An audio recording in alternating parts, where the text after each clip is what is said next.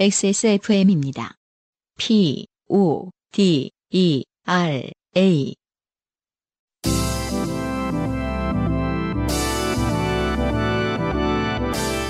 요즘은 팟캐스트 시대.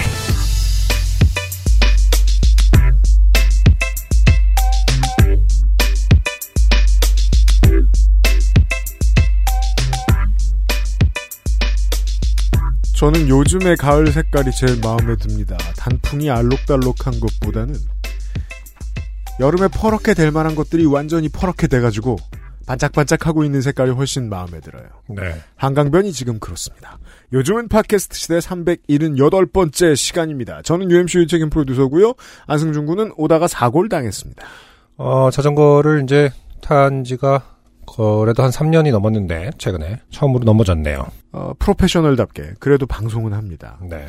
아, 이게 얼마나 무서운 일이냐면, 그, 사람 둘을 평상시에 태우고 자전거를 타는 고개사거든요, 고개사. 제가 오늘에서야 알게 됐는데, 앞에 사람 하나, 뒤에 사람 하나를 아무렇지도 않게 태우고 다닐 줄 아는 안승준 군인데, 그, 저 두 따님의 자리가 이렇게 있더라고요, 자전거에. 네, 맞아요. 예, 근데 혼자 타고 오다가. 자빠졌습니다. 어, 언젠가 얘기한 적 있죠, 요파씨에서. 음, 모래, 그래서 이제 에디터가 들어와서 모래가 굉장히 위험하다. 음. 우리 사연자 중에 이제 그 모래가 있는 곳에서 넘어지셨던. 그렇죠. 여행 가셔서. 어, 정말 그렇게 되더라고요. 사실 저 그런 생각 했어요. 그, 아, 너무, 제가 이제 빨리 달리는 그 편이 아니고, 음. 좀 유유자적하는 스타일이기 때문에, 네. 어, 뭐 사고가 날 일이 있을까? 뭐 이런 생각을 좀 많이 하게 하는데, 음. 아, 사고가 날 일은 이런, 넘어지면서 생각했어요. 아, 이렇게. 아, 우리가 지금 저 헬마우스와 계속 얘기하는 음. 죽어봐야 저승 맛을 아는 아, 제가 넘어진 순간에 정말 주마등처럼 아 이렇게 넘어지는구나. 그래서 계획이 아. 그럴듯한 게 있었는데. 이런 거더만요. 그 네.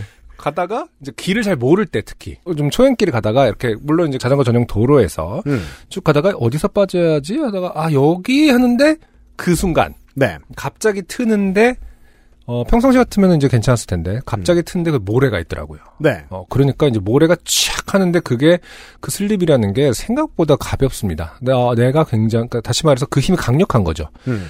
어, 내가 굉장히 가볍게 느껴지더라고요. 아, 그 짧은 순간에, 음, 막 이렇게 나. 음, 이렇게. 그래서 그 팔로 땅을 딛고 얼굴이 정말 이렇게 됐다. 와. 아, 이 정도로. 아이고. 어, 여기. 머리도 쥐었어요? 음, 근데 정말로 탁, 이. 정도로. 어. 예, 예, 예. 겨우겨우 그 코어 힘으로 버텨서 이렇게 하는데 결국은 이렇게 이 정도. 아, 어, 코어 힘인 줄 알지만 내일 어디가 수신지를 보면 그렇죠, 그렇죠. 네, 어느 부위가 무리했는지 알게 되겠죠. 승모근 그렇죠. 끝까지 버틴 건 승모근. 어른들은 안 되면 승모근이거든요. 승준아 너 코어 없어 하면서 승모근이 그렇죠. 저에게 얘기하는 거죠. 내가 다 했어 이 새끼야. 코어가 있는 줄 아나 본데. 평상시에 뭐라도 한 양.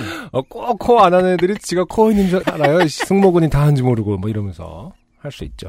내일 돼봐야 알 것 같습니다. 판데믹 1.5년 차라 많은 분들이 이제 그 살살 조심조심 나들이 가는 방식들을 아, 만들어내고 있어요. 네. 네. 조심하십시오.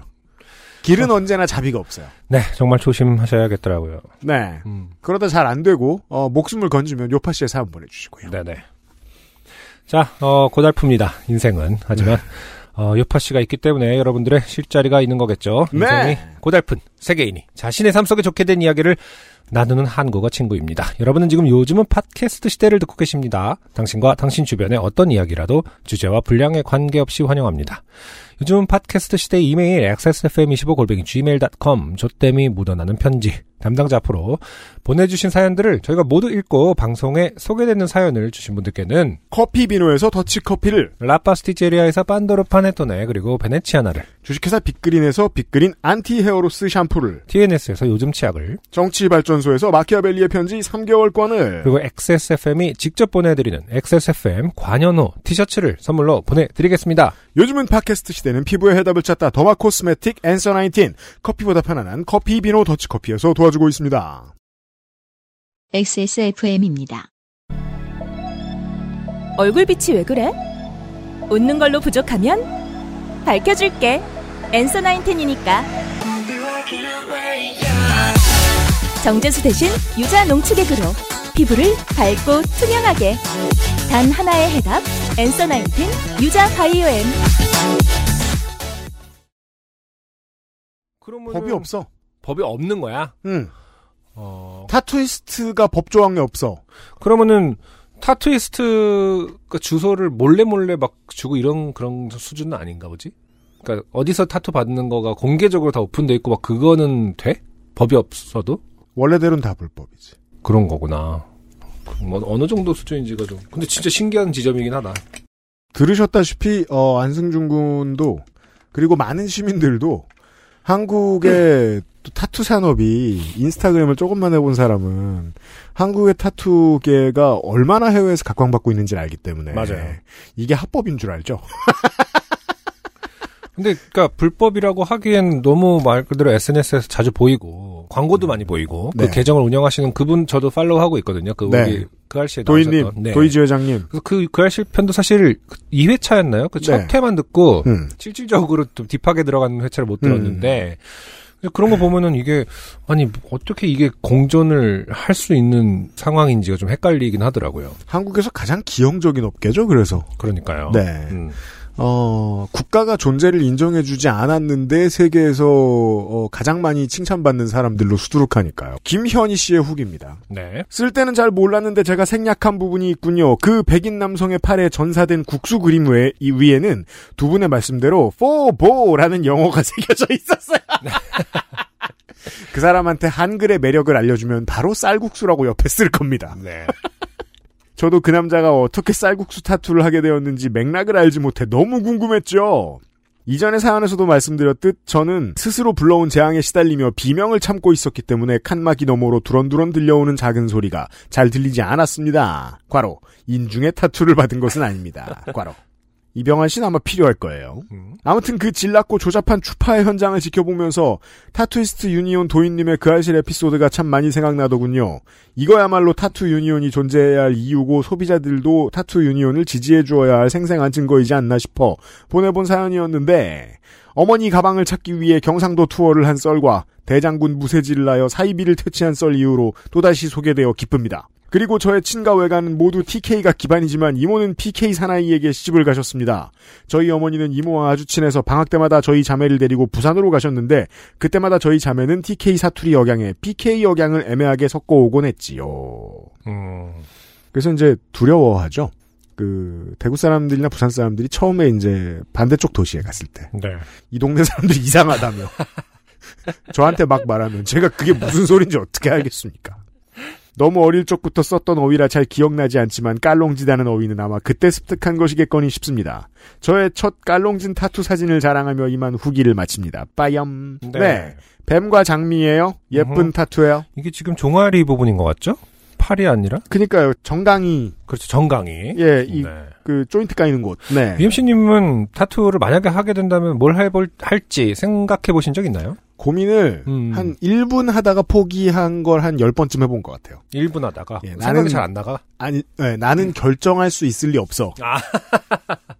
안승준 군이 이제 그 어렴풋이 네네. 매주 월요일 우리 사무실에 나온 지가 벌써 이렇게 오래돼서 네네. 어느 정도 느끼고 계시겠지만 저는 결정장애가 어떤 식으로 표현이 되냐면 음, 하나의 분야에서 마음에 드는 물건이 나올 때까지 계속 물건을 바꾸죠. 음, 음. 소비 행위를 한 열대 번 합니다. 네네. 그 다음에 다 중고로 팔든지 누구 주든지 하고 음흠. 마지막으로 어 이건 최고군 하는 걸 한 10년 씁니다. 20년 쓰고. 네네. 예. 음. 근데 그건 결정을 10번 할 수 있잖아요. 그렇죠. 타투는 아니죠. 음, 맞아요. 네. 음. 네. 제일 결정하기 힘든 분야군요. UMC의 성격에 그러니까요. 따르면. 예. 그렇죠. 사실 누구나 그럴 것 같기도 하고요. 음. 그리고 제가 제 성격상 아마도 해놓고 다른 걸 추가하지 않고 음흠. 그걸 지울 시도를 한 사람이거든요, 저는. 음, 그렇죠. 그렇죠. 예. 음, 그건 힘들어서 못하지 않나. 그래서 저는 일찍 포기했어요. 그렇군요. 네. 저는 한때 이렇게 무슨 사진 같은 거를 전사하고 싶다라는 생각을 한 적이 있는데 보통 어, 자식 나오면 제일 많이 하고 뭐, 싶어더라고. 뭐, 뭐 예. 가족 사진이라든지. 음.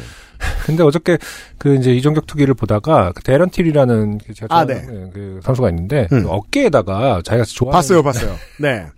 어, 아내분인지 이제 파트너의 사진을 어깨에 문신을 했는데 그렇죠. 이게 낑겨서 맞다 보니까 그 자, 대런틸 선수의 표정은 막 자기 어깨랑 이렇게 맞물려서 아내분의 얼굴은 굉장히 자, 본인의 어깨에서 행복하게 웃고 있는데 본인은 여보 나힘나 맞고 있어 약간 이런 아내는- 느낌이 그럴 줄 알았다 임마. 어. 그 누가 여기다 새기랬니 뭐. 야또 그거를 보니까 또아 그래 몸에 한 사람 그러니까 몸의 사진 그러니까 어떤 사람의 사진을 새기는 게 굉장히 뭐랄까 드라마틱할 때가 있겠구나라는 생각이 좀 들더라고요. 어. 저희 같은 사람들은 결정 못할 것 같아요. 어쨌든 뭐 저는 이정격투 선수가 아니니까 뭐 그렇게 찌부러져 있을 일이 있겠냐만서도 네. 어. 아무튼 타투의 세계는 찾아보면 찾아볼수록 굉장히 저 재밌고 흥미로운 분야인 것 같습니다. 그, 그, 어떤 스타일들을 찾아볼 때. 네, 네. 김현희 씨, 어, 좋은 작품 남긴 거 축하합니다. 네, 축하드립니다. 자, 기예형 씨. 네네. 지난달에 월장원 음흠. 후기가 왔어요. 저는 오늘 XSFM에서 보내주신 커피를 받으며 상품이 왜 두 번이 나 왔을까 했습니다. 왕커피가 같죠. 음. 네. 어, 그런데 전에 혹시 상품을 두 번 받으면 그냥 가지라고 하셨던 말씀이 기억나서 음, 커피를 냉장고에 넣었죠. 똑똑하다고 할수 음, 있습니다. 그렇죠. 네.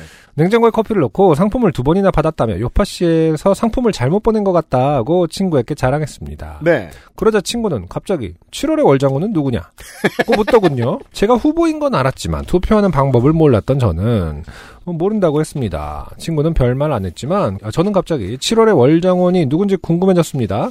그리고 투표 방법도 궁금해졌죠. 그래서 저는 요파 씨의 문의 사연을 쓰기 시작했죠. 물어보면 멍청이가 될 것 같아서 그냥 넘어가려고 했었던 어, 문의 사항을 적으며 저의 멍청함에 게이지는 한없이 치솟고 있었습니다. 이 메일을 보내기 몇 시간 전에 기예영 씨가 이거 투표 어떻게 하는 거냐고 질문하는 메일을 보내셨습니다. 아 그렇군요. 본인이 월장원이 된 줄 몰랐던 거죠. 아, 되고 나서 투표는 어떻게 하나요? 라고 보낸 거군요. 그렇죠. 저는 문의 메일을 보내기 전부터. 그러니까 굳이 사람 우습게 보라고 일부러 짠 것이 아닌 이상. 네. 문의 메일을 보내기 전부터 378회 요파 씨를 듣고 있었는데, 메일을 보내고 났을 때쯤 요파 씨는 끝을 향해 달려가고 있었습니다. 별 생각 없이 듣고 있는데 갑자기 7월에 월장원 발표를 시작하더군요. 에이, 설마 나겠어? 재밌는 사연들이 그렇게 많았는데. 하고 듣는데, 맙소사, 제가 월장원이라고 하시는 게 아니겠어요? 자전거 도둑 사연이 월장원이 되었죠. 7월에. 음, 방금 전에 월장원 투표 어떻게 하고 월장원 누구냐고 묻는 메일을 보냈는데 세상에나 갑자기 귓가에 산에서 잃어버린 에- 에어 팟을 찾을 수 있을 정도로 기계를 뚫고 나온 웃음소리가 들리는 듯 했습니다. 저는 요팟시를 팟빵을 통해 듣는데 정말 듣기만 하는 청취자입니다.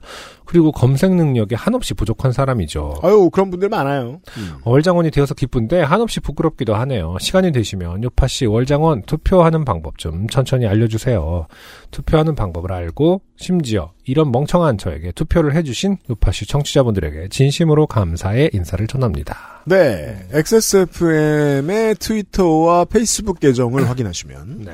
매달 말 다음 달 초쯤에 그 지난달의 Greatest Hits와 어, 투표 링크를 확인하실 수 있습니다. 그렇죠. 어, 다시 말해서 어, XSFM의 SNS 계정을 팔로우하라. 네. 팔로우하면은 거기서 이제 그 공지사항의 링크를 언제나 주어준다. 이런 얘기죠. 그럼요. 어쨌든 지금 기혜영 씨의 이 글은 뭐 월장 투표하는 방법에 대한 질문이기도 하지만 어 마치 그런 거죠. 이제 트로피를 안고 그 단상에 올라가서 하는 어떤 그 수상 소감 같은 거군요. 아, 그렇죠. 어 방금 전 월장 오늘 투표를 어떻게 하고 누구냐 메일을 보냈는데 세상에 나 갑자기 귓가에 이러면서 지금 수상 소감 트로피를 들고 네. 어 말하는 그 톤으로 읽었어야 되나 싶습니다. 기혜영 씨 고맙습니다. 곧 첫 사연으로 돌아오죠. XSFM입니다. 오늘 커피 드셨나요? 원두커피 한 잔 어떠세요? 정확한 로스팅 포인트, 섬세한 grinding, 원두 그 자체부터 French press까지 모든 추출에 맞춰진 완벽한 원두. 당신의 한 잔을 위해 커피비노가 준비합니다. 가장 편한, 가장 깊은 커피비노 원두커피. 자, 첫 사연은 황우철 씨의 사연이고, 네. 어, 대장 장르인데, 대장 네, 저희 아. 대장 장르 문턱 높죠? 그렇죠. 네, 통과한 황우철 씨의 아, 사연입니다. 기대됩니다. 대장 장르 진짜 기준이 굉장히 높은. 굉장히 얼마나 신선하냐입니다. 그렇죠. 그날은 아내와 다툼이 있던 날이었습니다. 아, 시작이 참 좋네요. 그리고 이 시작에서 이미 사실 느낄 수 있어야 돼요. 그렇죠. 왜냐면 집에 싸웠다. 그럼 화장실 못 씁니다. 그렇죠. 그리고 어. 장도 매너가 있어서 싸우고 있는데 신호를 주지도 않아요. 음, 그리고 시작에서 이미 많은 게 느껴지죠. 그러니까 아내와 다툼이 있었다. 이런 건 뭐냐면은 누군가에게 도움을 청하기가 좀 힘든 상황인 거죠. 보통은 이러니 저러니 해도 안, 배우자가 어, 볼 거 못 볼 거 다 본 배우자들이 많이 도와줍니다. 그거는 이제 평생의 어떤 진리예요. 아무리 싫어도 결국에는 배우자가 그러네요. 큰 힘이 되는데 지금 그날은 아내와 다툼이 있었던 날인데 이렇게 시작했다라는 거는 어, 벌 받았다는 얘기거나 뭔가 도움을 받기 힘든 상황. 이해됩니다. 아 이미 지금 뭐가 시작될 건 간에 절실함이 급 배가 되는 어떠한 것을 깔고 있습니다. 네. 안승준 해설이 아니면 이 모를 문제입니다. 네. 다툼 후 집을 나왔는데 딱히 갈 곳도 없고 배도 고파서 본가에 가서 밥이나 먹을 요량으로 운전대를 잡았습니다. 네. 참고로 저희 집과 부모님 댁은 차가 밀리지 않으면 약 1시간 정도 되는 거리입니다. 그래도 꽤 걸리는 거죠. 네. 운전을 시작한 후 얼마 가지 않아 신호가 왔습니다. number one이었습니다. 네. 보통 이 그 미국식 표현으로는 number two라고 하죠. 그렇죠. 지금 저도 헷갈리네요. number two라고 하죠. 네. 큰게 number two죠. 네. 네. number one인가요? 이분은 실제로? 그러면? 아 그러면 이건 저 대장이 아니라 어 방광 장르인가요? 그렇죠. 때려쳐. 관심 없어졌어요? 아동 기반 number two. 아니 근데 이게 맥락이 잠깐만 우리 이거 영어 사전 찾아보고 해야 되나? 네, number one은 number two가 아니에요. 확실해요? 우리가 찾던 그게 아니에요 아, 지금. 그러네. 네. 어, 갑자기 좀급 관심이 줄긴 했습니다만 또 뭐 방광사람도 그죠? 네, 네. 좀 어, 심각한 게 있을 수 있으니까. 저는 안형 정도까진 아니지만 난감한 난감한 상황에 자주 처해봤던 터라 화장실을 찾는 탁월한 능력이 있습니다.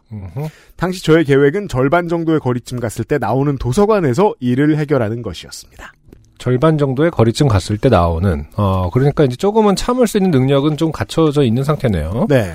그리고 또 한국의 대도시들은 음.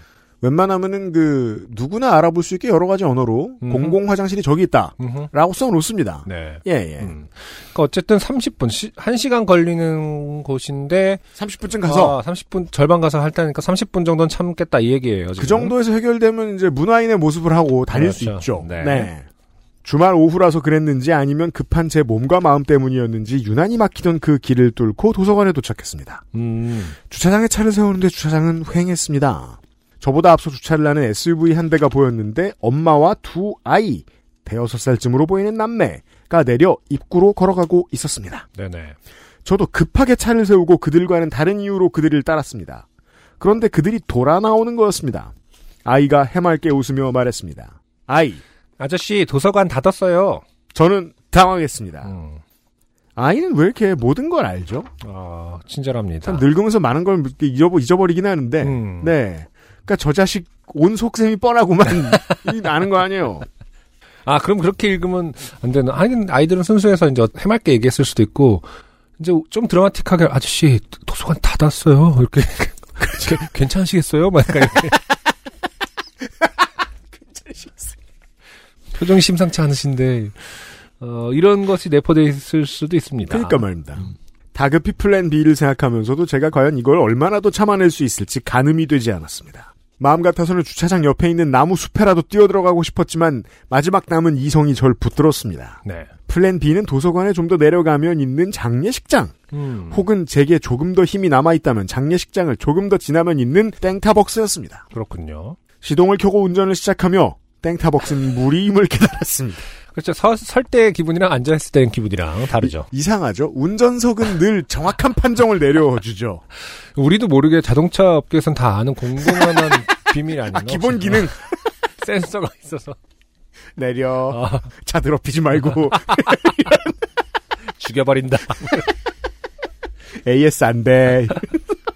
장례식장에 들어가 주차선도 없는 곳에 차를 댄 후 차문을 박차고 나갔습니다. 음, 그리고 나서야 깨달았습니다. 제가 다 늘어난 티셔츠와 반바지 그리고 쪼리 차림이었다는 것을. 아, 하지만 슬프게도 제게 남은 선택지는 없었습니다. 입구 쪽에 한 무리의 사람들이 모여 담배를 피우고 있었습니다. 흡연을 위해 마스크를 내리고 있던 그들의 표정을 생생히 읽을 수 있었습니다. 저를 본 그들의 표정에서 다소의 당혹감을 느꼈고. 곧 그 표정이 이해한다는 안타까움으로 바뀌는 것을 보았습니다. 네네. 어, 사실 뭘 하러 모여 있든 장례식장은 가장 포멀한 옷차림으로 가득한 곳이죠. 그렇죠. 네. 음. 그림이 그려집니다. 음흠. 얼마나 경황이 없었으면 저렇게 왔을까 하는 표정이었습니다. 저 역시 그 기대에 맞추어 침통한 표정을 하고 그들의 옆을 지나쳤습니다. 침착하게 QR코드 및 발열 체크를 하고 내부로 들어갔고 화장실로 뛰쳐 들어갔습니다. 음.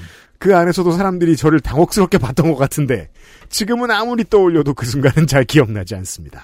그렇게 일을 해결한 후 장례식장을 나왔습니다. 넘버원이라 시간이 별로 걸리지 않았던 터라 아까 입구에 모여 계시던 분들과 다시 조우했습니다. 기대에 부응하는 표정을 한 채 가벼운 목례를 한 후 제 차로 돌아왔습니다. 한국에서 이런 사람들 많이 못 봤는데 음. 화장실에 갔다 와서 음. 되게 사교적이 되는 사람들이 더러 있죠. 나 해결했다 음. 이러면서 왜 굳이 이- 왜 인사해요? 뭐 이런 거죠. 세상은 아름답구나. 아, 뭐 신은 있구나. 뭐 이런 거 아닐까요? 그러니까 그한 한 저로 저 기준으로 말하면 3년에 한 번쯤 찾아오는 음. 아 사람들은 다 훌륭한 사람들이구나 이런 사람은 다 음, 착해 예뻐 음. 이런 생각이 드는 갈등이 있었다면 나에게 있었겠지. 이것이야말로 이 현자 타임 아니겠습니까? 진정한 현자 타임인 거죠, 현타. 그러니까 어. 보통 이제 옛날 영화에서 그 죽기 전 음. 상황 사고 사기 전 상황 어, 아무튼 저는 이런 상황에 대해서 잘 이해하죠. 아, 정말 세상은 살만하다, 아직까지. 네, 그 작은 친절들이 모여서 큰 사고를 막는 경우들을 떠올려 보면 아, 세상은 따뜻하다. 뭐 이런 생각을 하죠. 네. 음, 음. 그 작은 친절은 화장실이라는 이름으로 음, 곳곳에 배치되어 있어요. 네. 공중 화장실이라는 공개형 화장실이라는 네. 이유로 혹은 뭐 폐쇄형이라 하더라도 번호를 알려준다던가 그런 작은 친절들 눈짓으로 저기 저쪽 저쪽 저쪽 뭐 이렇게 빨리 가라고 뭐 이런 것들 등등. 네, 우리는 사실 그렇게 다 공존하고 있는 거 아닌가 초등학생 때 우유로 속이 불편했던 이유로 살아오며 다양한 상황에 처해봤지만 장례식장은 처음이라 사연으로 보내야겠다는 생각을 했습니다. 음흠. 만약 채택된다면 제 아내와 이 사연을 함께 들으려 합니다. 요파 씨를 함께 들으려 해봤지만 아내는 그다지 감흥이 없는 것 같더라고요. 사연 채택을 계기로 요파 씨를 공유할 수 있었으면 하는 바램을 더해봅니다. 코시국의 유영안녕 건강 유의하시고 XSFM 계속 건승하시길 바랍니다. 감사합니다. 네 감사합니다 황우철 씨였습니다. 음, 제가 영국에 있었을 때는 네. 어, 제일 많이 이제 공개돼 있는 화장실이 펍이죠 펍 아 그래요? 어, 펍은 생각보다 굉장히 많고요. 맥주집들은 네. 저녁 때 아니면 문 안 여는 거 아닙니까? 아닙니다. 펍은 그냥 계속 열어. 대부분 그냥 아, 점심. 그 때부터- 양반들은 코시국 이전에도 낮술을 하셨군요. 아, 근데 영국과 외국이 사실은 맥주 많이 안 마셔서 그렇지 그냥 그 낮에 평상시에. 평상시에 술 음. 마시는 건 훨씬 더 훨씬 더라보다 굉장히 일상적이죠. 펍 그래서. 그 요즘 한국 상황을 보면서 음. 유럽 같다는 말을 하는 양반들이 이제 유럽물을 먹어본 사람들이 그런 말 많이 하는 게 저는 이유를 몰랐거든요. 음, 그렇죠. 아 낮에 술집이 열어 있었구나. 어, 그렇죠. 음. 근데 그런 데는 대부분 좀, 어, 뭐랄까, 너무, 이렇게, 밝거나 이렇지도 않고, 네. 그러니까 뭐 들어가기 좀 거- 겁나거나 이런 화장실 따로 있을 것 같은 그런 느낌이 아니라, 음. 무조건 다 안에 화장실이 있는 경우가 많거든요. 아, 그래요? 어, 그러면 이제 무조건 들어가서, 근데 이제, 뭐 그런 한 어떤 인류에까지 있는지는 제가 확인을 못 해봤어요. 그러니까 들어가자마자 화장실만 이용하고 나온 적은 사실 없고, 음. 어, 그렇게 되면 이제 좀 무시를 받거나 차별을 받을까봐, 한잔 무조건 어, 아내한테 이를 서 파트너가 중요한 겁니다. 아내한테 네. 자기야 들어 나 까- 빨리 들어갈 테니까 자기가 어, 나는 그러면 양해를 받을 필요가 없죠. 들어가자마자 나는 화장실을 향한다 하더라도 음. 어, 아내가 이제 어, 아 어, 그럼 두 음, 잔 네. 시키고 두 파인트를 파인트 두를 두 개 시켜놓고 기다리고 있으면 자연스럽지 않습니까? 음. 어, 그래서 이제 나오면은 꼭 그래서 어, 다 나오면은 행복한 표정으로 맥주를 마시곤 했어요. 근데 좀 비효율적이네요. 음. 맥주를 이렇게 파인트를 집어넣으면 음. 금방 또 화장실에 다시 가야 되잖아요. 그래서 이게 500m에 한 번씩 이렇게 펍에 들르는 방식으로 집에 가는 어, 굴레라고 그러죠, 굴레. CD프의 신화 같은. 화장실이 안에 있는 이유가 있군요. 어, 근데 어쨌든, 근데 한 3파운드 정도 하니까, 한국 돈으로 4,500원 뭐 이렇게 하는 꼴인데, 사실은 비싼 건데, 이제 맥주를 워낙 좋아하니까. 요즘은 낮에 열려있는 호프집이 한국에도 많아가지고 음. 황호철 씨 같은 분들도 참고하실 수 있을 것 같아요. 특히나 게다가 음. 세상 어딜 가나 다 늘어난 밤 티셔츠에 반바지에 쫄이다. 음. 그러면 동네 바보 아니면 화장실 가고 싶은 사람의 코디가 아닐까 해요. 그건 그 유니버설하게 이해해주지 않을까 싶습니다. 네. 황호철 씨 고마워요. XSFM입니다. 피부 장벽 깊이 들어가 잊고 있던 깨끗함을 깨우다. 바이오 시카덤으로 빠르게. 단 하나의 해답. 엔서 나인틴 시카 판테놀. 아직 시간이 배송 시간이 많이 남아 있습니다. 액세스몰에서 시카판테놀 세트 겸 여러 가지 앤서 19 선물 세트들 확인하시고요. 네. 자, 어쨌든 넘버원 사연이라서 조금 뭐랄까 긴장감이 좀 덜했던 건 사실이다. 우리가 왜 그럴까? 누구나 이거는 정말 급하면 어떻게든 해결 굉장히 대참사가 아니라는 걸 좀 마음속에 전제해서 그런 걸까요? 아 안승준 군은 예전에도 몇 번 하던 말이 있죠. 뭐 기껏해야 바지 버리는 정도면 그렇죠.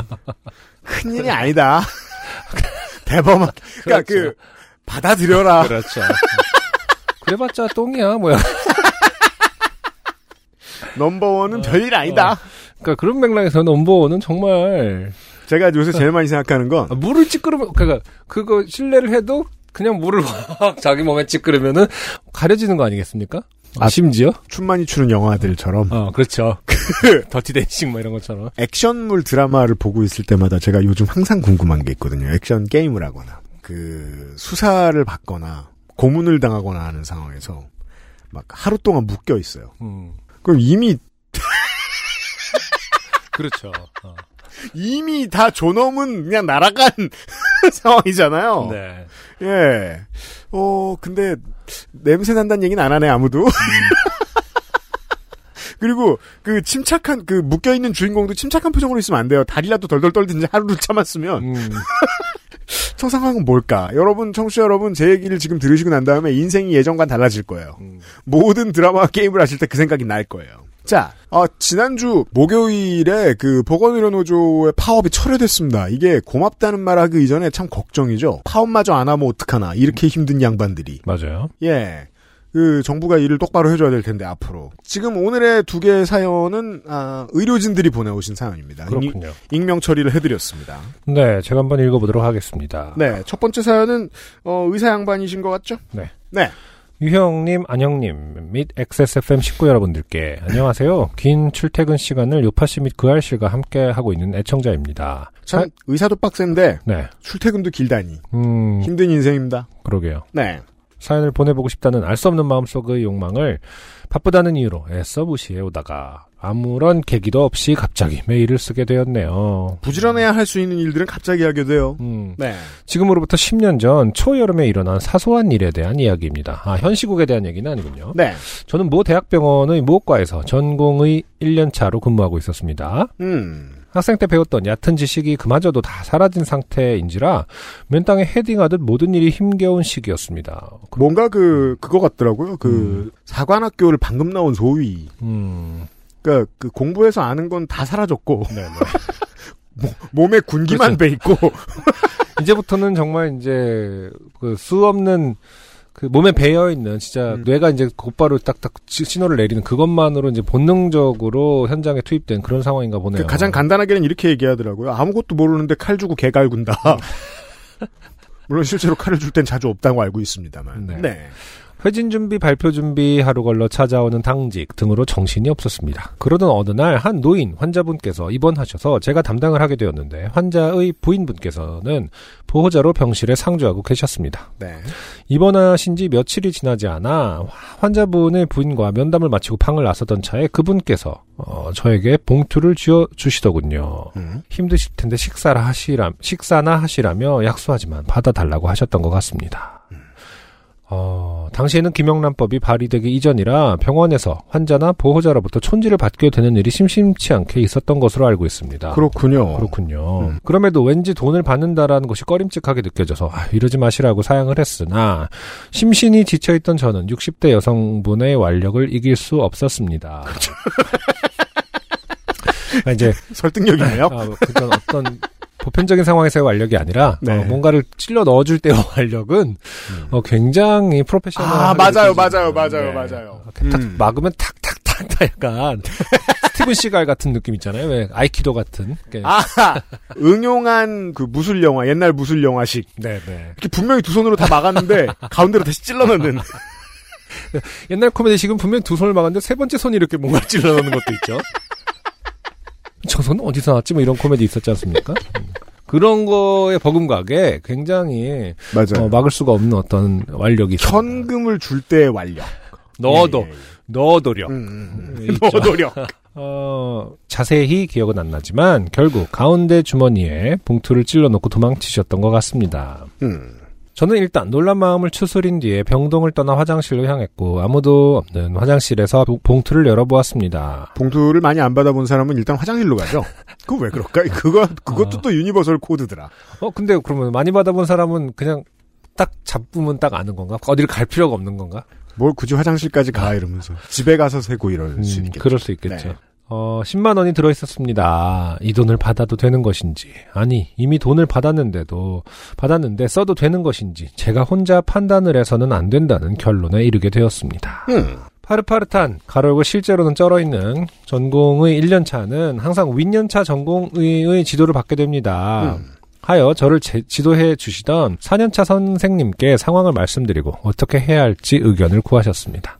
뭐 뭘 알겠습니까만 음. 선자면 네. 선생님의 말씀은 치료가 잘 마무리된 이후면 모르겠지만 지금은 입원한 지 얼마 되지 않았기 때문에 치료 경과를 예측할 수 없으므로 돈을 받았다는 사실이 나중에 부담이 될 수도 있다. 의사 입장에서요. 음. 그러니 돌려드리는 것이 좋겠다는 것이었습니다. 네. 음. 음. 어, 다음날 저는 어떻게 하면 보호자 분께서 마음 상하지 않게 아 이거 겁나 어렵죠. 음, 음. 그러게요. 음. 동시에 단호하게 돈을 돌려드릴 수 있을까 고민하여 머릿속으로 할 말을 몇 번 떠올려 본 뒤 보호자분과 면담실에 들어갔습니다. 그러니까 결국에는 이 선배가 한 거 치료 경과를 예측할 수 없을 때 돈을 받으면 안 된다라는 음. 말은 반대로 좀 이상하죠. 조금 이상하죠. 그러니까 치료가 다 마무리됐을 때 뭐 그 마음까지는 이해가 갑니다. 뭐 음. 그, 그 100번 양보해서 뭐 음. 이렇게 훈훈한 그 상황이라는 건 있을 수 있으니까 완치가 됐을 때. 네네네. 근데 아무튼 이때 또 안 받으면 그러니까 다시 돌려주면은 음. 그렇다면은 마치 환자 입나 보호자 입장에서는 음. 뭔가 결과를 예측할 수 없을 것 같다는 사인처럼 느껴질 수도 있겠는데요. 그더 불안함을 증폭시키는 어, 애초에 이제 안 받았으면 좋았을 텐데 받았다가 돌려줄 때 그 사인을 어떻게 해석할지도 좀 걱정이 되겠어요. 직업으로서의 의료진이 의료 노동이 어려운 이유가 그거예요. 음, 이 몸짓 하나, 호흡 하나로 영향을 주죠. 소비자가 엄청 머리가 아파지거든요. 아. 네. 예. 그러니까 난 사실 어제 밤새 게임을 한 건데, 음, 어? 우리 애 엄마가 죽을래나 봐. 이렇게 생각할 수 있잖아요. 눈이 빨개져 있으면 포기했나 봐! 어, 라고 생각할 수도 있는 거예요. 그러니까요. 그런 걸 병원에서 많이 보죠. 네. 그런 부분이 힘들죠. 네. 자, 어, 면담실에 들어갔습니다. 어제는 경황이 없어서 받긴 했지만 오히려 부담스럽다. 마음만 감사해 받겠다. 최선을 다해 치료하도록 하겠다. 결국 이런 뻔한 말씀을 드렸던 것 같습니다. 음, 그런 이야기를 하는 제 모습이 안쓰러워 보이셨는지 보호자 분께서는 이해한다. 부담이 되었다면 죄송하다고 하시며 저의 말씀을 받아들여 주셨습니다. 어, 좋은 그림이에요, 여기까지는? 네. 네. 다행스러운 마음으로 면담을 마치고 일어나며 가운데 주머니에 가운, 아, 가운 가운이구나 아까부터 가운 그래서 내가 그냥 가운데라고 읽- 고쳐 읽었는데 가운 주머니군요. 그러니까 그 가운데 주머니면은 그 오버롤 청바지 같은 걸 입고 있었다는 건데 보통 요즘 의사 멜빵 멜빵 맞지? 예, 의료진들에게서 보기 어려운 코디죠. 그러니까 마리오하고 루이지 혹시잖아요. 어, 어, 가운데 주머니. 그러게 가운데 주머니라고 읽어놓고 그냥 그러려니 했는데 생각해 보니까 가운데 주머니는 그밖에 없네요 멜빵 바지. 아니면 뭐 저 마리오 형제는 원래 직업이 뭐예요? mechanic인가? 배관공인. 배관공 plumber예요? plumber, 예. 아, 그 가운데 주머니가 있는 거는 뭐 요즘은 남성 underwear가 그런 게 좀 있습니다만 그, 뭐야? 그래요? 있어요. 아, 네, 뭐. 통기성이나 뭐 여러 가지 아니요 그냥 속옷. 아, 속옷에 네, 가운데 위해서. 주머니가 있다고요? 근데 거기에 이제 모르는 사람 앞에서 손을 집어넣으면 으면 법에 저촉되죠. 그렇죠. 훨씬 더 많은 돈을 줄 거야 될 수도 있습니다. 그리고 좀 털고 뭐 이렇게 방향제라도 뿌려들어야죠. 야, 이거 네. 진짜 끔찍한 일이 되겠네요. 아무튼 그래요. 가운 주머니. 그러니까 가운은 한글 표기로 가운이라고 할 수밖에 없겠네요. 그러네요. 그렇죠? 가운이라고 하면 또 웃길 거야. 가운. 80년대에는 아, 그렇게. 까... 저기 하이 하이픈 하이픈 운, 운. 운 그런 건데 가운 주머니에서 아, 봉투를 꺼내 드리려는 순간 네. 저는 주머니에 메모한 어, 어 이렇게 전개되는 거야. 저는 주머니에 메모한 종이 쪼가리들 외엔 봉투라고 여겨지는 것이 없다는 사실을 알게 되었습니다. 아, 놀리는 거죠. 이럴 땐 비둘기라도 나와야 되는데 아, 동전 묘기라도 해 보이고. 큰일입니다. 지금 돈이 없으면 자- 장미라든지 비둘기라도 나와야 되는데 아 지금 어떻게 될런지 궁금하네요.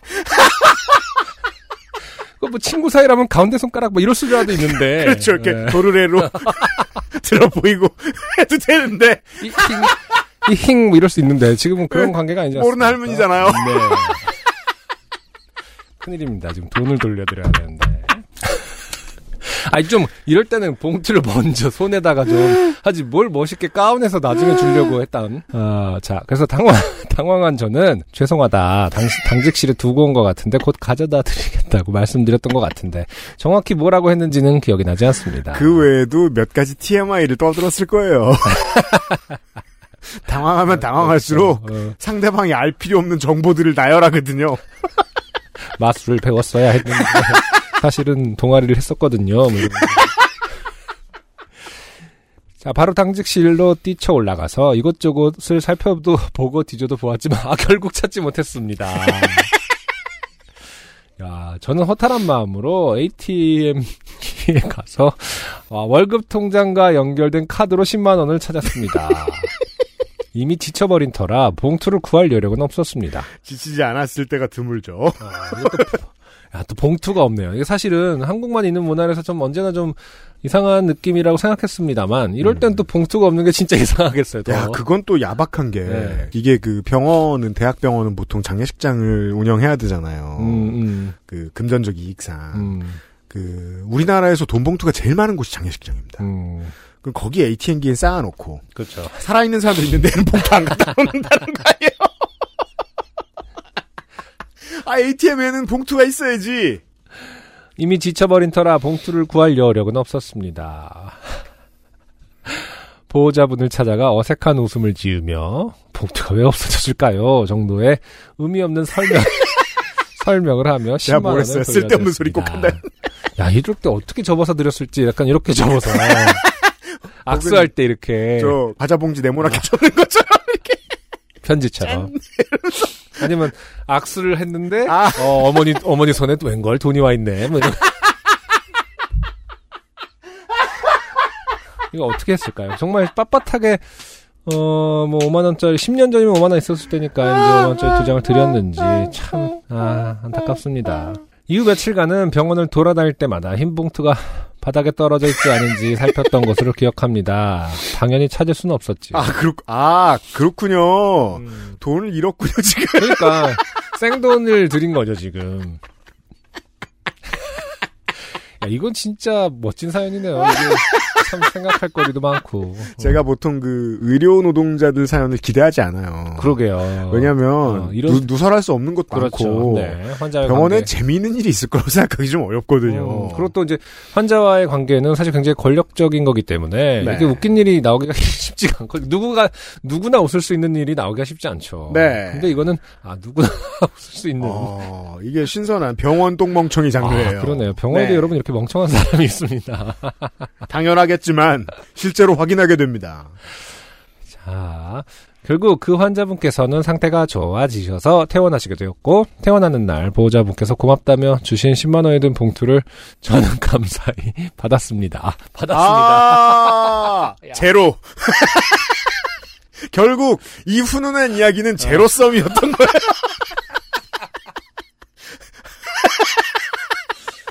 잠깐만. 10만 원, 그, 잠깐만. 나 이런, 이런 수학 되게 못하거든. 그러니까, 지금 할머니는, 수학이냐? 어, 할머니는 얼마를 쓴 걸까요? 할머니는 처음에 10만 원 썼잖아. 할머니 근데 10만 원? 쓰셨죠. 할머니 10만 원 쓰셨죠. 받았고, 받았고 다시 주셨지. 네. 그러니까 결국 10만 원 쓰신 10만 거네. 원을 쓰셨고 어. 네, 사연 보내 주신 분은 빵원이고요. 빵원이네. 할아버지는 건강하고요. 아, 이보다 좋을 수가 없네요. 아, 물론, 결국 의사는 청렴해 줬습니다. 그렇죠. 아, 의사는 돈을, 빵원을 썼으니까 청렴하네.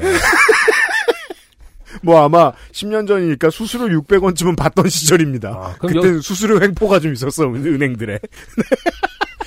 야, 이렇게 신박한 기법이 있을 수, 의사는 돈을 쓴 적, 그, 받은 적이 없어요.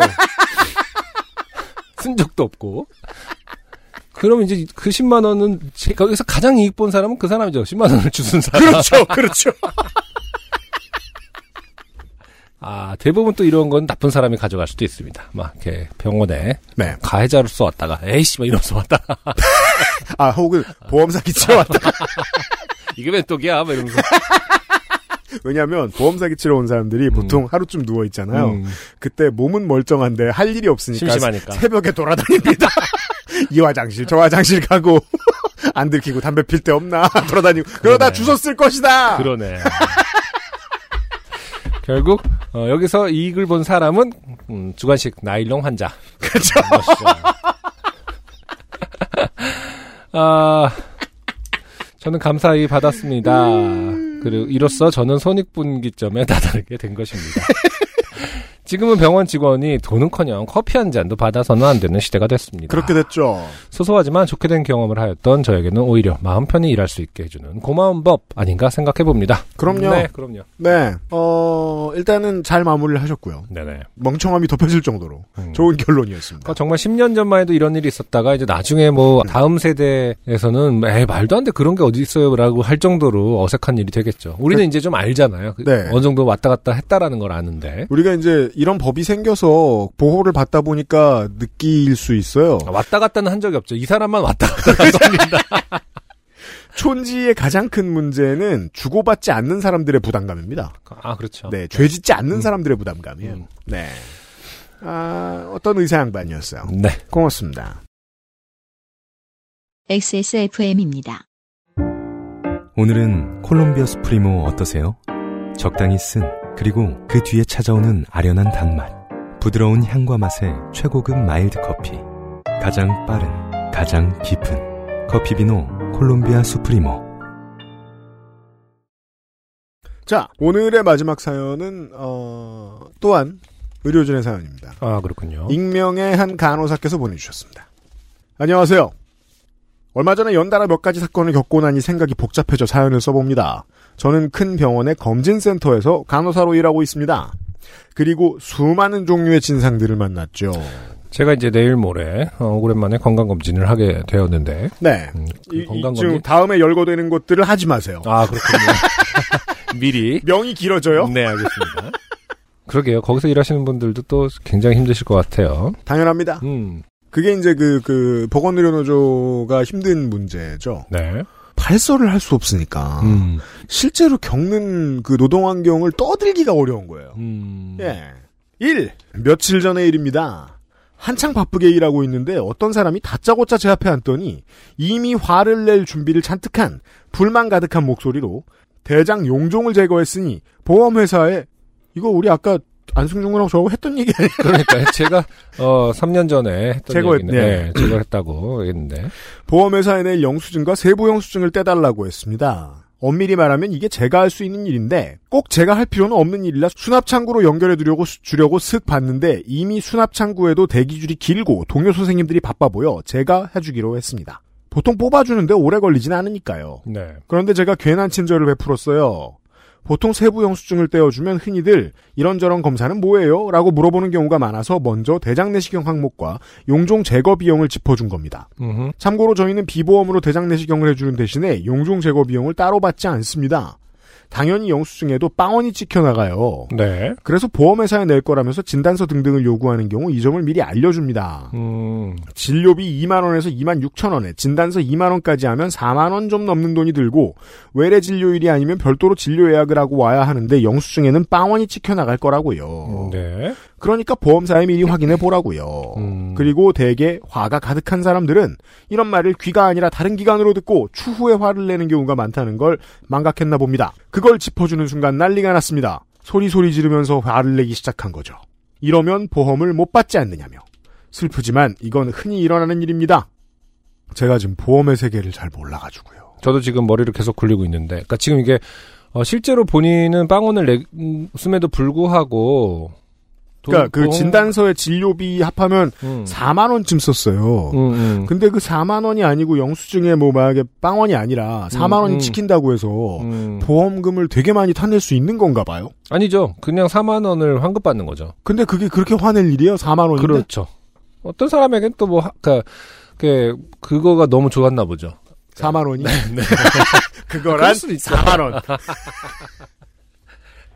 4만 원 잃는 거에 이렇게 많이 에너지와 감정을 쓰고 자기 존엄도 버리는 거면 한 달에 뭐 한 6만 원 버나요? 아니 근데 그게 이제 아닌 이상은 환, 그 보험의 환급이라는 거는 안 받으면 정말 그 뭐랄까 계속 자기가 음. 손해 보는 것 같은 기분을 느끼는 그런 상태일 수도 있는 거겠죠. 그래요. 음. 저 그게 참 제가 어른이 됐는데도 참 이해 못하는 분야 중에 하나예요. 어떻게 해서든 이제 본전 생각이 나는 그런 우리 흔히 말할 때 이제 본전 생각 난다 뭐 이런 개념으로 지금 이해해야 되는 거 아닌가요? 실제로는 실비를 이렇게까지 싹싹 긁는 분들은 본전보다 더 받는단 아, 말이에요. 있죠, 일반적으로. 있죠. 네.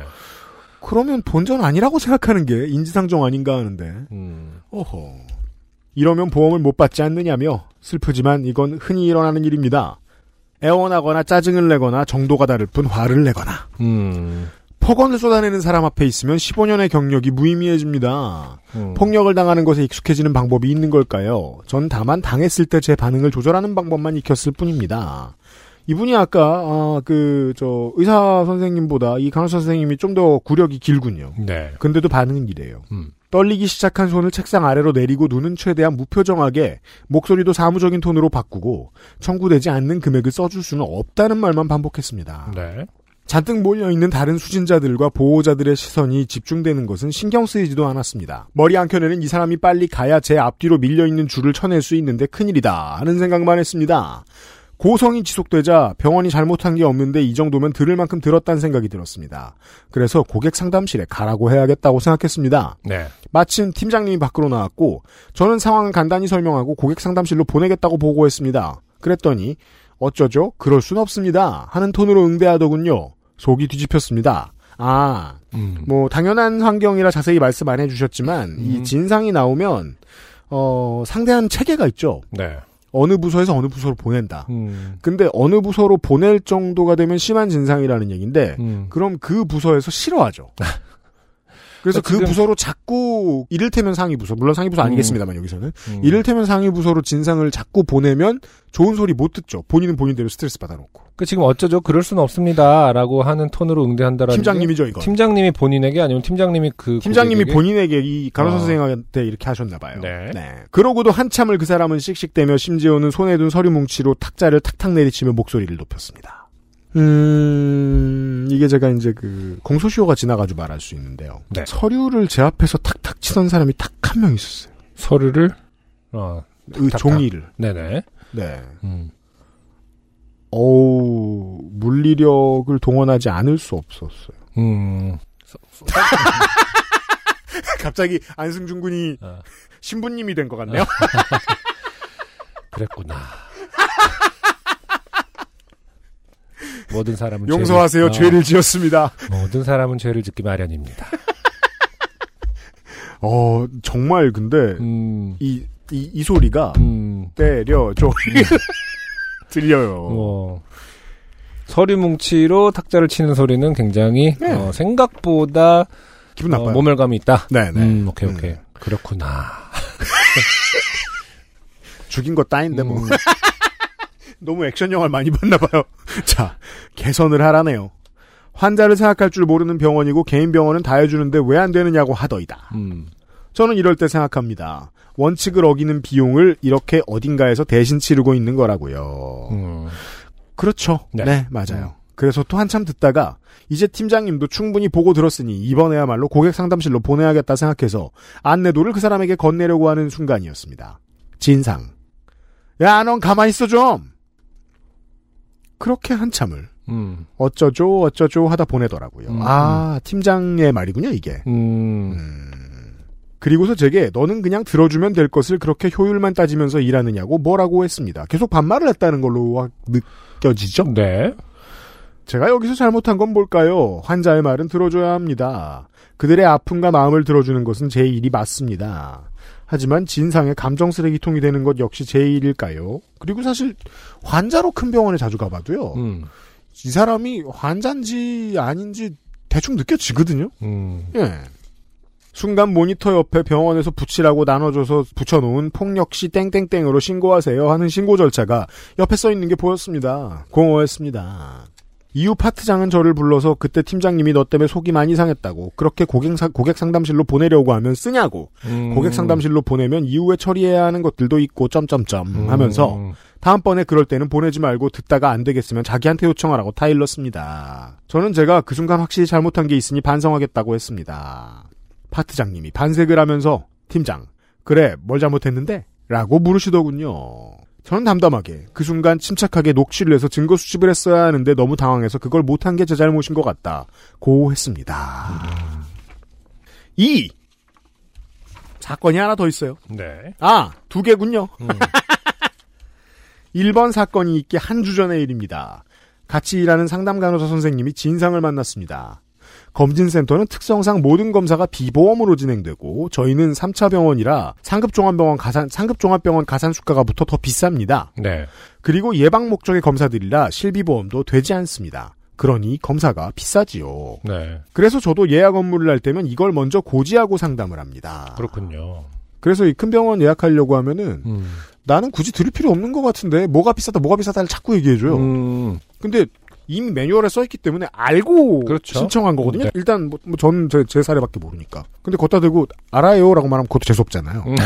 그래서 아 굳이 저렇게 그 강조를 많이 하시는 걸 보면 음. 아, 다른 뭔가 일이 있구나 그렇죠. 하는 생각을 하죠. 음. 예약팀 하면 홍보팀이나 세일즈팀처럼 생각할 수 있는데 실제 제가 하루 종일 하는 걸 보면 예약을 하시라고 권장하는 게 아니라 이건 여기 오지 마시고 진료를 보시라고 근처 병원 가도 충분하다는 말을 주로 하고 음. 이런 검사까지는 불필요할 가능성이 높다는 이야기를 많이 하게 됩니다. 어. 아무튼 그 동료 선생님이 받은 complain인즉슨 가격이 너무 비싸다는 거였습니다. 큰 병원에서 원하는 검사는 다 하고 싶은데 보험으로 받고 싶어 진료를 받지만 의사 선생님은 그 사람에게 검사가 필요하지 않다고 결론을 내렸고 그러니까 원하는 대로 예약할 수 있는 검진센터로 온 거죠. 네. 큰 병원의 이런 곳은 상당 부분 진상들은 다 이런 류의 보험 문제와 관련이 있겠군요. 네. 그런데 여기는 자기가 원하면 할 수 있는 대신 비쌉니다. 한마디로 그 사람은 자기가 원하는 검사를 다 하는데 보험으로 큰 병원에서 받고 싶지만 싸게 받고 싶었던 거죠. 흔한 상황입니다. 하지만 어쩌겠어요. 나라가 정하고 병원이 정한 수가를 저희 마음대로 할인을 해줄 수도 없는 일이지 않습니까? 아시겠지만, 아, 전 몰라요. 네. 모든 진상의 끝은 직원 태도에 관한 거예요. 그런가요? 뭐 할 말 없으면 이제 그 눈빛이 눈빛이 마음에 안 든다라든지 그러니까 그런 얘기를 꼬투리를 잡는 경우가 많겠죠. 그러니까 다시 말해서 어 그럼 저희가 어떻게 해드려야 되냐 이럴 때 아, 그렇죠, 뭐 그렇죠. 더 친절하게 얘기했었어야지 뭐 이런 그런 걸로 귀결되는 경우가 종종 있겠죠. 저도 올 봄에 저 차 정기 검진이 아니고 뭐지 점검 받으러 가서 음. 저희 어드바이저 말고 다른 분이 한참을 그 통화를 하시는 걸 들었거든요. 음, 근데 같은 얘기 왜 저렇게 길게 하실까? 네. 그런 얘기가 나왔을 수도 있겠네요. 음. 자기가 원하는 게 통하지 않으면 화를 풀 데가 없으니까 뭐라도 꼬투리를 잡아서 complain을 걸고 보통은 그 당시 자기를 상대하는 직원의 태도를 문제 삼는 경우가 많습니다. 이번에 꼬투리 잡힌 것은 그 선생님이 웃으며 자기를 응대했다는 거였습니다. 그게 모욕적이었다나요, 뭐라나요? 이것도 흔한 일입니다. 여기까지는 놀라지 않았습니다. 그 사람은 시간이 많은지 그 뒤로 사흘인가 나흘을 연달아 찾아오며 직원들을 괴롭혔습니다. 음, 팀장님과 그 선생님과 그 삼자 대면을 요구하며 자기 앞에서 정중한 사과를 하라고 했지요. 그리고 팀장님과 그 진상 앞에서 동료 선생님은 그 상황을 그냥 끝내고 싶다는 마음으로 90도 허리 숙여 사과를 했고 그 사람은 한참 동안 훈계를 하더니 돌아갔습니다. 그걸 옆에서 지켜보는 제 속은 그냥 날아가다 망해버- 망해버렸으면 좋겠다는 생각만 들었습니다. 저런 얼토당토하는 요구에 직원을 분리하여 보호하지 못하고 진상 앞에 그 직원을 앉혀놓은 팀장님의 행동에 제일 속상했습니다. 네. 3. 음, 바로 어제 일입니다. 이거 다 얼마 안 된 일이네요. 네. 저희는 점심을 교대로 먹습니다. 혼자서 밀려드는 일을 처리하고 있는데 건너편 수납 창구 쪽에서 어떤 중년 남성이 와서 선생님과 이야기를 나누더니 고래고래 소리를 지르며 자리를 뱅글뱅글 돌기 시작하는 게 보였습니다. 비보이는 보통 소리는 지르지 않습니다. 네. 그냥 뭐 헤드스핀 하면 헤드스핀만 조용히 하죠.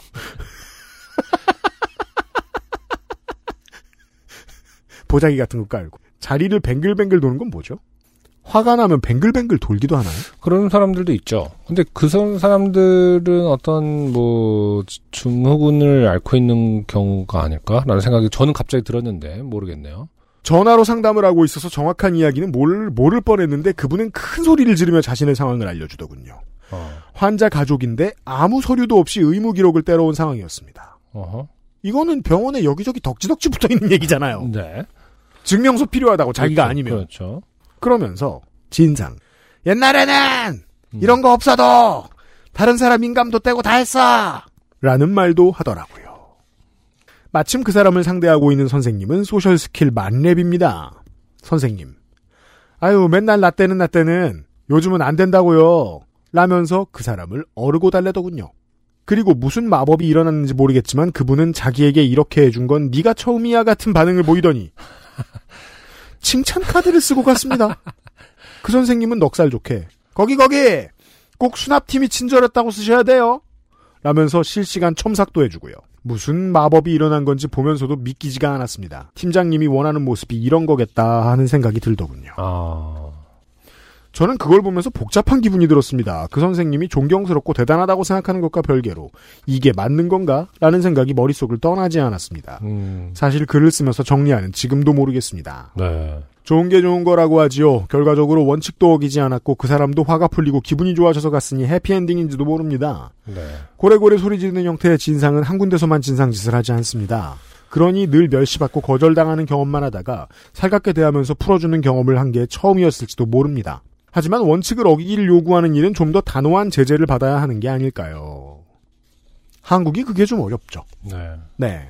결국 저 사람은 자신이 한 행동이 잘못되었다는 걸 끝까지 깨닫지 못하고 그에 대한 사과도 하지 않고 기분 좋아져서 간 거잖아요. 최소한 다짜고짜 폭력을 행사한 사람은 자신도 기분이 팍상해서 돌아가는 경험을 해야 하는 거 아닐까요? 아. 흔히 약속은 깨지라고 있는 거고 원칙이 지켜지는 데가 어디 있냐고 하지만 전 그 말이 늘 아픕니다. 긴 글 읽어주셔서 감사합니다. 네. 이런 이야기는 동료들에게도 아니 오히려 같이 일하는 사람들에게는 도저히 할 수가 없어 답답한 마음에 적어봤습니다. 우울하기만 하고 답답한 데다가 길기까지 해서 당, 당연히 사연으로 나오지 못하겠지만 오늘 요파 씨를 듣다가 분량에 상관없이 모두 읽어준다는 말에 어쩐지 눈물이 날 것 같아 써봤습니다. 저도 눈물이 났어요. 읽다가 왜냐면은 새벽 5시에 읽었거든요. 어제 밤에 좀저 집안일을 많이 하니까 일, 저 피곤해서 일찍 잤는데 일찍 깨더라고요. 네. 처음으로 읽었던 게 이 저 선생님 사연이었어요. 네. 타인의 감정을 담아내는 일은 참 어려운 일입니다. 이렇게 메일을 쓰는 제 행동이 타인을 감정 쓰레기통으로 아는 저런 진상들과 뭐가 다른가 하는 자괴감도 들지만 오늘따라 매번 듣던 저 멘트가 참으로 다정하게 괜찮다고 말해주는 것 같아 다정함에 기대어 써봤습니다. 읽어주셔서 감사합니다. 네. 네. 간호사 양반이셨어요? 네. 음, 고맙습니다. 다른 뭐 어떤 하소연 사연과 달리 저 이 부분이 굉장히 와닿네요. 그러니까? 저렇게 잘 그러니까 흔히 말했을 때 좋은 게 좋은 거로 그 해결을 한 저 선생님처럼 하는 걸 나에게 기대하겠는데 자기는 왜 그게 어 공평하지 않은 것 같지라는 생각이 든다라는 그 지점이 예 무슨 말인지 알 것 같습니다. 실망스러우시겠지만 양쪽이 다 옳죠. 음. 저 이 진상을 잘 다룬 그 선생님은 일단 조직에 길을 죽이지 않고 네. 주변 동료들을 힘들지 않게 하는 능력을 발휘하신 거죠. 음. 아, 임기응변. 음. 네, 임시변통. 음. 이걸 잘하는 능력도 조직에서 꽤나 빛나는 능력입니다. 네네. 예, 어느 다른 벼- 큰 병원 아니더라도요. 네. 그러면 이 진상 선생님은 이제 이 사연 보낸 응징을 받고 가진 않았죠. 하지만 그렇죠. 이 사연 보낸 간호사 선생님 같이 생각하는 분들이 많은 게 좋습니다. 물론. 음. 네. 그렇죠. 다 좋은 점이 있어요. 그래요. 이 진상 선생님이 이제 사실은 벌을 받지 않고 온정 온당한 음, 대접을 받지 않고 오히려 과한 대접을 받고 갔다라고 생각하실 수도 있을 것 같은데. 네. 네. 또 모르겠어요. 또 인류애를 맛본 사람이 또 음. 나중에는 그 머쓱해져서 자신이 다시 안 그러게 되지 않을까라는 생각을 할 수도 있지 않을까. 뭐 아주 작은 기대죠. 아, 아주 작은 기대로 기분이 나아질지 않을지 모르겠지만 또 그런 면에서 또 세상이 조금씩 바뀔 수도 있지 않을까 하는 생각도 하는 거고요. 이게 이제 음. 모르는 타인한테 정말로 잘하는 분들의 공통점이 그거거든요. 내가 잘한 게 어떻게 어떻게 돌아다닐까봐. 근데 그 결과를 눈으로 확인은 못하죠. 네. 예. 왜냐하면 랜덤한 친절을 베푸는 사람은 관종이 아니기 때문에 음. 자기가 잘한 결과를 기대하질 않아요. 네네. 예. 음. 근데 돌아는 다니죠. 내가 어떤 친절을 받은. 네, 맞습니다. 네. 네. 아, 두 분 다 옳다고 전 생각합니다. 네. 예, 예, 예. 음. 아, 추석을 앞두고 의료진들의 사연을 좀 봤어요. 네. UMC는 저에게 고해성사를 했고. 그렇죠. 그 이후에 갑- 황정승이 돼요. 너도 보기붐이 파더 I have seen. 아, 나는 UMC를 용서했고 이제 UMC는 황희정수처럼 어, 당신도 옳다. 아까 그 뭐랄까요? 그 당신도 옳고 저 사람도 옳다로 결론. 근데 그게 세상이죠. 예, 이게- 그렇습니다. 우리 회사 일이 저한테 참 저 소중한 게 네. 그 보통 이제 바깥 세상 나가서 음. 어, 언론인들 만나면 이 부분이 참 결여돼 있거든요. 음. 실제로 이런 사람 사는 곳에서 일어나는 소소하지만 데미지가 큰 갈등 같은 걸 잘 몰라요. 네. 심지어는 그런 식으로 그 스스로를 포장하는 사람도 있어요. 나는 맨날 국가 대사를 얘기하는 사람이야 이러면서 음. 아무것도 신경 안 쓰려고 그러고. 맞아요. 제가 이제 그 아저씨 자주 하는 말이죠. Do you know who I am? 이거 되게 좋아하는 새끼들 많아요. 맞아요. 음. 근데 우리 회사 일을 이제 유면상 PD하고 제가 이제 열심히 하고 살다 보면은 그 경험을 놓치지 않고 하게 되거든요. 음. 오, 이런 진상? 또 유면상 PD님하고를 언급한 이유는 이제 뭐 그 마케팅적인 부분을 말씀하시는 거예요? 이제 뭐 고객 대인 관계는? 응대도 그렇고 아, 우리는 이제 고객이 B2B도 있고 B2C도 있으니까. 그렇죠. 예, 예, 예. 음, 그리고 뭐, 아니 이제 뭐 미디어를 소비하시는 고객도 계시고, 액세스몰에 오시는 고객도 계시고. 그렇죠. 예. 두말 그대로 두 소비자죠. 네. 음. 근데 양쪽 다 정말 먹고 살자고 하는 일이니까 진짜 실전이거든요. 음, 저는 사실 저랑 유면상 PD는 되게 참 신께 감사한 게 실전치고는 되게 소프트해요. 음, 우리 고객들은 진짜 매너 있는 사람들이기 때문에. 음, 평균적으로 한국에서 뭐 한 10%의 진상이 있다. 네. 그럼 우리는 한 1% 음, 정도밖에 안 되거든요. 네네. 그래서 상당히 소프트한데도 경험은 여전히 음, 어, 매몰차요. 네. 근데 이제 이런 간호사 선생님들 앞에서는 이제 주름을 절대 잡으면 안 되죠. 네. 아, 고맙습니다. 감사합니다. 네. 그리고 끝으로 음, 어, 기혜영 씨는 모르고 음, 우리 투표하는 청취자 여러분들은 아는 네. 요파 씨의 greatest hits 음. 지난달에 greatest hits를 만나보도록 하겠습니다. 이제 9월 첫 주에 요파 씨니까요. 네, 8월의 월장원을 위한 첫 단계 greatest hits를 선별하도록 하겠습니다. 뽑아봅시다. 네. 지난달 373회에 소개됐던 네. 홍승철 씨가 네. 아주 그, 그, 비굴한 어조로 구차한 내용의 메일을 보내주셨는데, 이건 홍승철 씨가 구차하고 비굴한 게 아니라, 어. 어, 에디터와 네. 저희가 실수를 한 거죠. 아, 그런 일이 있었나요? 지난달에 요파 씨의 월장원 후보를 올려놓고, greatest로 올라갔는데. 그러니까 발표를 해놓고, 그렇죠. 공천에서 뺐죠. 아, 투표할 때. 그죠? 이러면 우리가 총선 때 흔히 볼 수 있는 음. 당사 앞에서 단식하는 거죠. 억울하거든. 어, 지금 그, 어, 여기 와, 계시, 와 계신가요? 와 계신가요? 마음만은 와 계시다. 아. 홍승철 씨 너무 죄송합니다. 아, 메일이, 어, 하나 와 있군요. 그래서 지지난달 말에 소개되었던 홍승철 씨의 네. 이, 어, 음주 단속. 음주 단속에서 그, 그, 음주 단속. 기계를 따라서 음, 고개를 팔자로 돌리신 같이 흔들었던, 음, 홍승철 씨의 사연이 다시 투표에 올라갑니다. 네. 사상 초유의 재공천. 최근에 그 이 사연이 나가고 나서 이제 뉴스에서 그걸 본 적이 있어요. 최근에는 음주 단속이 바뀌었다라는 걸 어떻게 안내의 어떤 의도를 갖고 다루긴 하더라고요. 네. 차량 문을 열고 그, 그 차량 안에 공기를 재듯이 이렇게 흔든다고. 맞아요, 맞아요. 그거를 정, 구체적으로 보여주더라고요. 아마 어, 또 요파씨를 누군가가 듣고 나서 취재를 하시는 건 아닌가 생각들 정도로. 아, 그 기자분 누구신지 음, 고맙습니다. 친절한 기사를 한번 봤었는데. 네. 자, 어, 일단 그럼 greatest hits, 8월의 greatest hits부터 정해볼까요? 네. 아, 저는 일단 375회에 우리 저, 저, 어, 대리운전 노동자 강명철 씨의 아, 그렇죠. 네. 음, 제 친구가 얼마 전에 그, 한숲시티? 용인. 아, 네. 거, 가봤다고 하더라고요. 근데 정말 굉장히 이해가. 없더라. 어, 이해가 됐다. 아니, 그 물론 거기는 다른, 많은 분들이 사시지만. 막 다르고 막 어. 다르더라. 산 속에 있더라. 뭐 이런 얘기를 하긴 하더라고요. 네. 음, 아, 이해가 됐다라면서. 뚜뚜뚜뚜뚜. 음. 네. 아, 그것도 있었죠. 국정원 요원 만난 이야기. 그렇죠. 강명철 씨의 사연. 네. 네. 그리고 그리고, 어, 저는 377회. 아, 심진우 씨의. 아, 그렇죠. 네. 어, 다른 사람과 아내를 헷갈린. 음흠. 네. 음, 돼지고기를 돼지고기 세트를 그렇죠. 위해서 실하다라고 남의 카트에 가서 평가를 해줬던 그렇죠. 심 아, 진우 씨. 네. 378회에 이병환 씨의 어, 레이저 제모 이야기. 네, 그리고 익명 커트라인마저 뚫어버린 네, 375회에 어, 3대 구독자. 네. 네. 훌륭한 사연이었죠. 네. 남편 개깐 사연. 음흠. 네. 이제 시- 이런 훌륭하다는 건 이제 심플하면서 많은 것들이 서사가 담겨 있는 게 참 좋은 사연인 거죠. 네. 이 모든 인생의 그 교훈들은 바보 안에 있습니다. 네. 우화. 네. 그렇죠. 네. 이렇게 해볼까요? 네. 네. 이렇게 다섯 개의 홍승철 씨 사연 포함. 다섯 개의 사연, 음. 어, 빠짐없이 공천해가지고, 네. 올려놓을 테니까, 아, 기혜영 씨 잘 들으세요.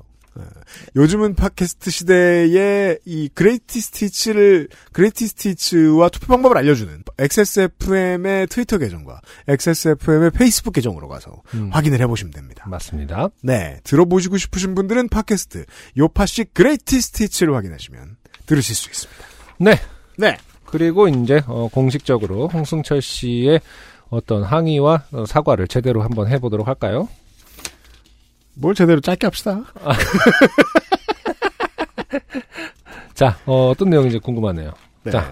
아, 이제 그, 음, 주변의 친구들이, 네. 아, 이거 다 안 읽을 거예요? 네. 어, 아, 그렇군요. 길잖아요. 아, 아, 물론, 잘못했는데요, 저희가. 아, 너무 잘못했는데 너무 길게 쓰니까 약간 기분 나빠? 아니, 아, 기분 안 나빠요. 아, 진짜 네네. 죄송해요, 홍승철 네, 씨. 네. 근데 이제 그, 요지는 이거예요. 네. 주변 사람들이 다, 음. 아, 되게 시끄러웠다, 이거. 월장원 될지도 모른다고. 아, 본인이 이제 근데 너 왜 없냐? 제가 빨리빨리 해, 해보죠. 알- 매우 행복했대요. 그래갖고 네. 이제 기쁜 소식을 여기저기 전했구나. 음. 어, 지- 그래서 이제 아내분께서는 월장원 못했으니까 이번엔 화이팅. 그 래서 사전 격려- 선거 운동을 했다. 어, 격려도 해주고 이제 투표 동료를 했군요. 여기저기 했다가. 저는 땡땡땡의 남편 홍승철입니다로 메시지를 보내며 다가올 투표를 기대하고 있었습니다.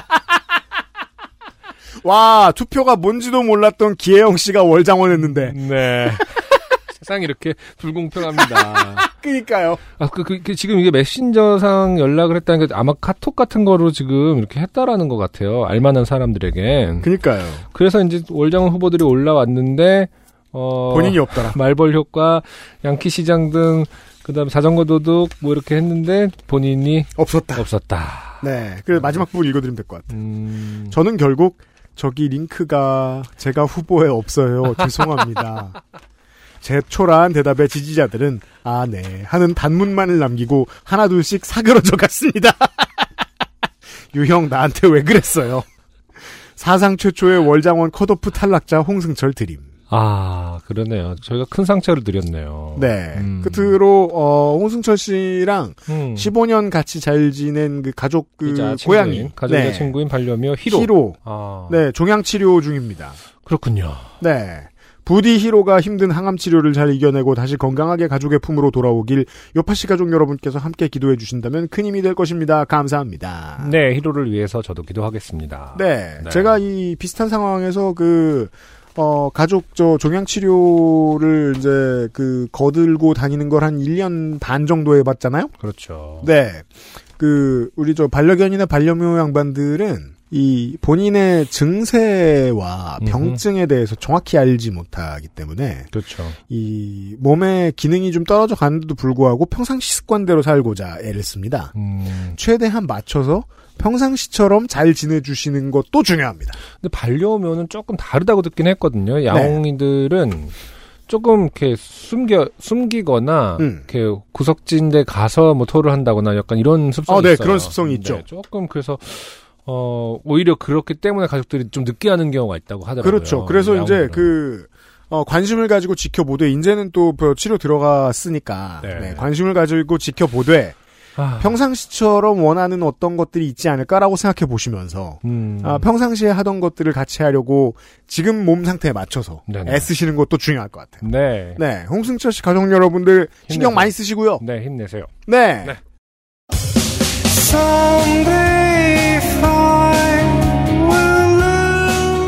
아, 나머지 모든 청취자 여러분 쉼 없이 사연을 쓰십시오. 네. 그래야 여러분들의 휴- 어, 연휴 기간이 풍성해질 수 있습니다. 네, 말씀드렸지만 인생의 교훈은 바보 안에 있습니다, 여러분. 어, 둘러보면 늘 바보가 있을 거예요, 여러분. 정 없으면 거울을 보셔서 그렇죠. 네, 대화 좀 아, 해보시고 둘러보라는 게 꼭 남을 보라는 뜻은 아니고요. 아하 하고 사연이 줄줄 나와요. 지금 이 순간에도 막 뭐, 유파 씨 남의 얘기 듣는 게 참 재밌어 이러시는 분들이 있습니다. 아니에요, 여러분. 어, 여러분 10초만 생각해보면 언제든지 참여하실 수 있습니다, 여러분. 그래서 쓰시면 다음 주 연휴 준비하실 때 저희들이 참고하겠습니다. 네. 308회에서 다시 뵙죠. 안승준과 유현수였습니다. 감사합니다. 안녕히 계세요. XSFM입니다. P, O, D, E, R, A.